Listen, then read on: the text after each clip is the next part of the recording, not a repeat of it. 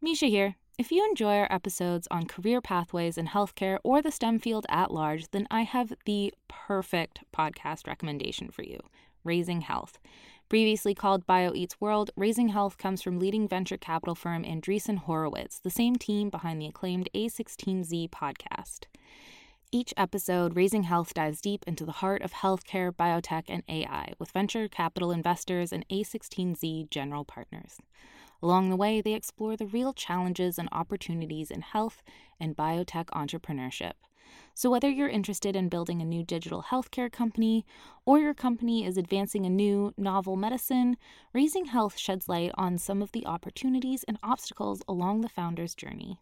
Not to mention, you'll hear raw insights, actionable advice from notable guests like Omada CEO and co founder Sean Duffy, and AI expert and Insitro CEO Daphne Koller. Don't miss out. Follow Raising Health on Apple Podcasts, Spotify, or wherever you get your podcasts and tell them I sent you. You're about to hear a story by comedian Chris Duffy. Chris is also the host of You're the Expert, a public radio show where three comedians try to guess what a leading scientist does all day.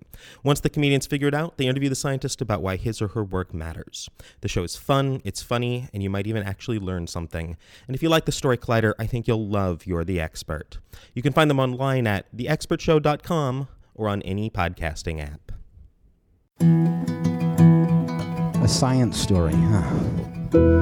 These NYU scientists, they And I it felt felt this right. I was so and I just thought, well, I had figured it out It was that golden moment. because science was on my side.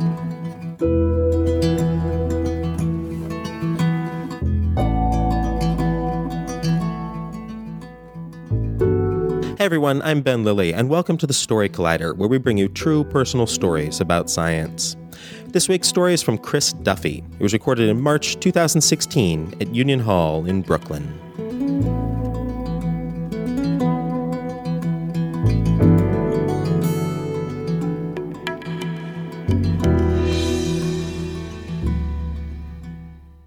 Um, so obviously, I am not a scientist. I am a comedian, uh, but I do interview scientists on this radio show that I do uh, called "You're the Expert." And uh, over the course of many years of doing the show, now I have talked to people who study everything from poisonous snails to uh, people who study nuclear fusion, nuclear fission. I think uh, is actually the one that exists. Um, and it got me thinking that there's got to be people out there who actually study the neuroscience of laughter. And maybe those people could help me to become funnier as a comedian. Uh, and so over the past few months, I have been finding, taking findings from neuroscience and trying to put them into effect in my comedy club performances. Uh, and uh, I was very skeptical at first. I was skeptical that this could possibly make me a funnier comedian, but uh, I tried it anyway. And uh, here's the first thing that I encountered: is the first big theory as I was doing some research that I ran into is this theory of benign violation. Uh, and so, benign violation theory says that the reason why we laugh is because someone says something that is either scary or offensive, and then because of the context or the tone, we realize that it's actually benign, and that's why we laugh. So I was in a comedy club and I tried to put this into effect. I was like, I'm not going to do my regular jokes. Instead, I'm going to try things that are from benign violation theory. Uh, so the way that I tried this was I found a friendly ish looking man in the front row and I said to him, Hey, you're ugly. And uh, no one laughed. Uh, in fact, the audience like clammed up in a way where I was like, "This is very uncomfortable." And then I was like, "Gotta make it benign." So I said, "I'm just joking." And then not only did people not laugh, they were now confused as like, what is happening in this room? And then I got really nervous, like actually legitimately embarrassed. And I was like, I'm, why did I say this mean thing to this guy? And so then I was like, no, I'm sorry, like, sir, I was really just joking. You're legitimately not ugly at all. I'm sorry. And I like blushed really big. And then everyone did laugh. And then I was like, does benign violation theory work? Or is this just something because people are laughing at my genuine discomfort? So I feel like I have to chalk that one up to uh, a maybe. Maybe that one worked. Um, and uh, you know, one of my favorite quotes about science is uh, Isaac Asimov, who said that uh, all the really amazing findings in science they don't happen when they happen. Someone doesn't say "eureka," instead they say "that's funny."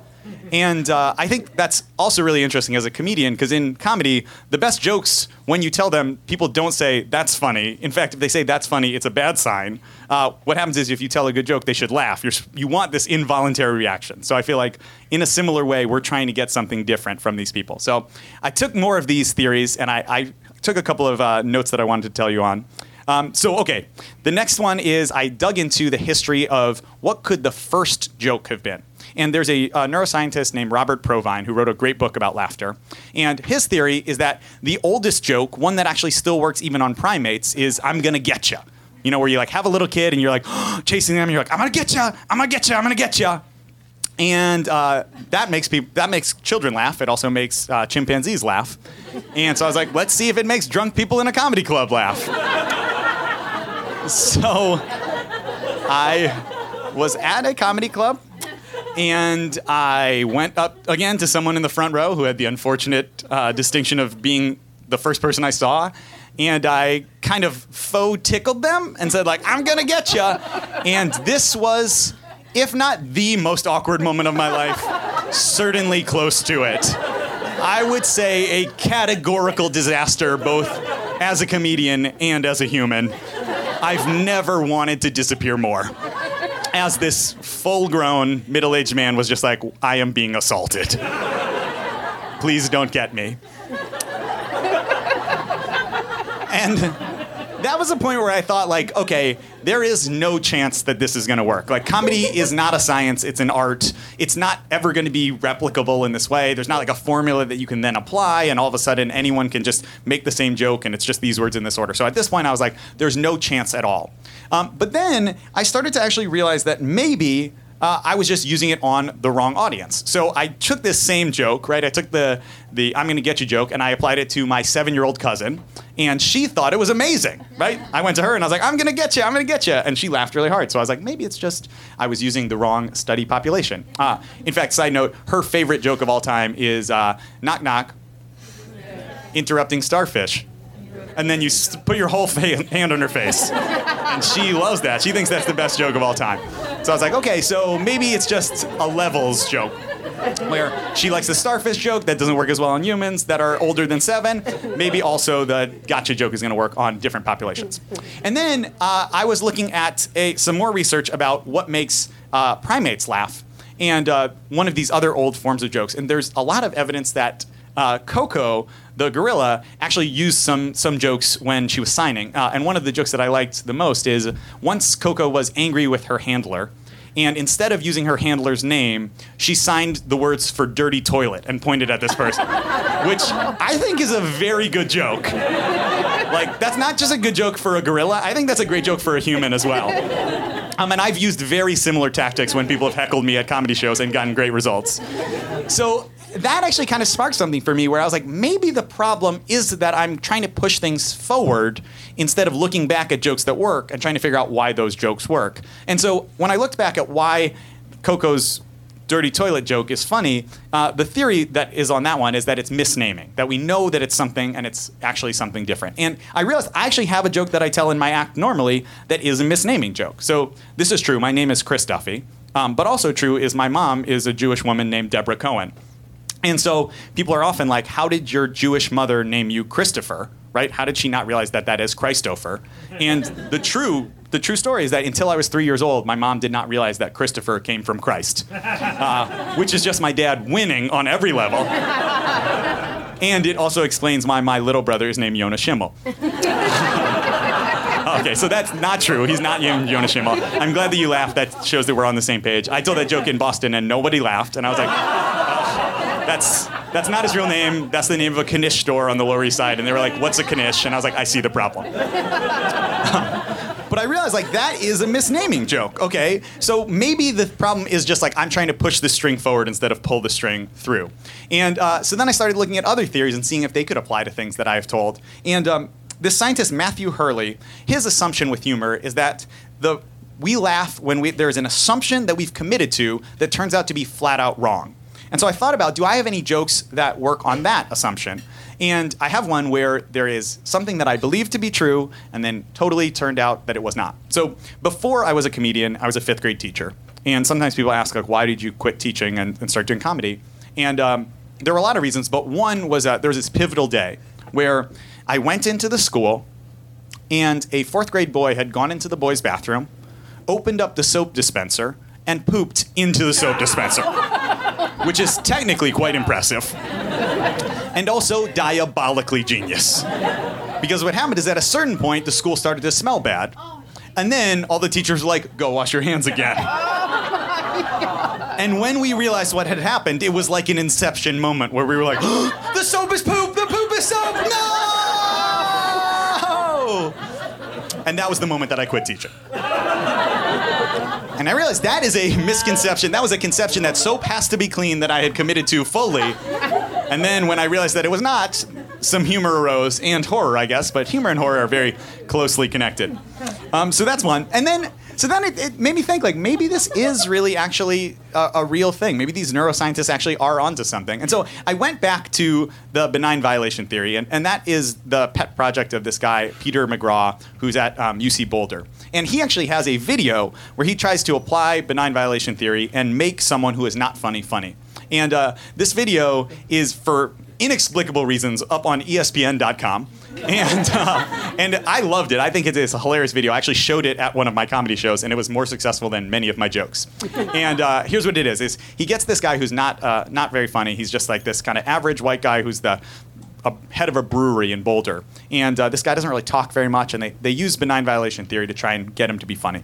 And so they, they put him through all this battery of tests, and over the course of the video, what happens is uh, they rank him as not funny at the beginning, and then the end, he tries to tell these jokes, and they ask all his friends and family if they think he's funnier. And what they find is that he actually is not funnier at all. But the one measure where he demonstrably made a lot of progress is he thinks that he is much funnier now. and so I, I have come to you with a very optimistic uh, and hopeful conclusion, which I found both in myself and in this video, which is that science may not be able to make a white man actually funnier, but it certainly can make a white man more confident that he is actually hilarious. um, thank you very much. That's my name. That's my time. Chris Duffy.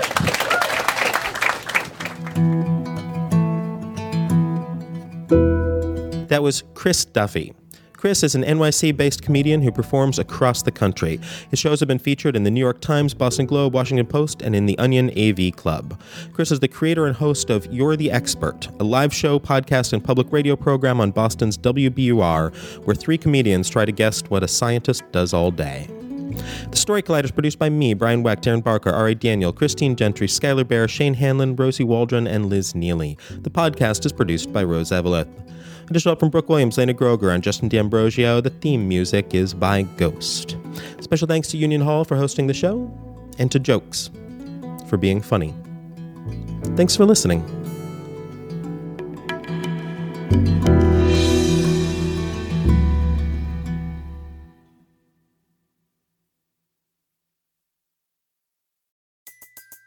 Everybody in your crew identifies as either Big Mac Burger, McNuggets, or McCrispy Sandwich. But you're the filet o fish Sandwich all day. That crispy fish, that savory tartar sauce, that melty cheese, that pillowy bun. Yeah, you get it. Every time. And if you love the filet of fish, right now you can catch two of the classics you love for just $6. Limited time only. Price and participation may vary. Cannot be combined with any other offer. Single item at regular price. Ba-da-ba-ba-ba.